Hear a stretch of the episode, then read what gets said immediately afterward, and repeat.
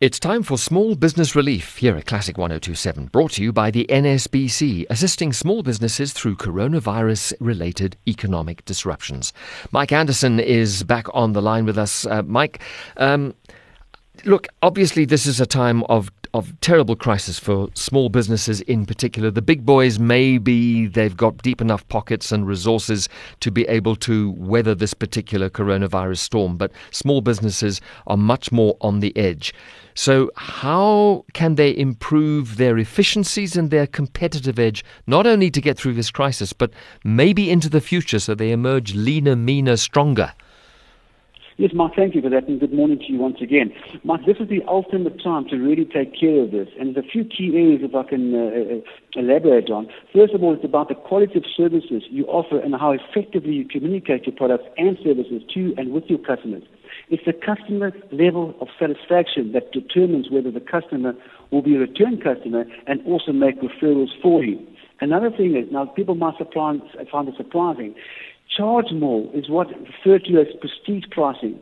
It's used not just to boost margins, but to increase the brand's image and social capital by appealing to buyers who don't take cheaper products seriously.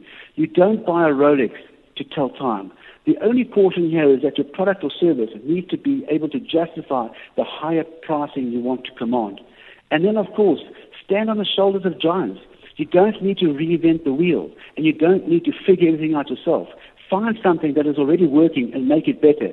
A penguin cannot become a giraffe. So just be the penguin you can be. If, Mark, this can go on for, of course, many more reasons, but these are the key things that one can do to really uplift that, of course, uh, uh, uh um, competitive edge in one's business. Mm, I'm interested that you say don't cheapen your product.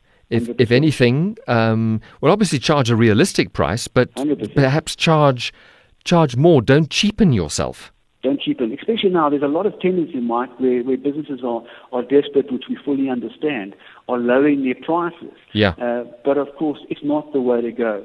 You know, rather justify the price that you charge. Okay. And, and what role do you think technology plays um, in, in business now? Well, we get a lot of questions here, Mike, but if you think about this, the best solutions are what is best for your business. There are a lot of free, amazing solutions out there for online meetings, for hosting virtual events, for newsletter distribution, e-publication platforms, and of course, here's a big one where you can also gain that uh, competitive edge to uplift your online presence. A wonderful email signature, your Facebook, your Twitter account, your website. You know, now's the time to really uplift your, your professional presence, and that will allow you to compete with any business, small or big.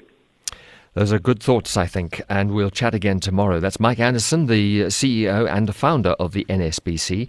And that was Small Business Relief here at Classic 1027, brought to you by the NSBC, helping small businesses to stay in business.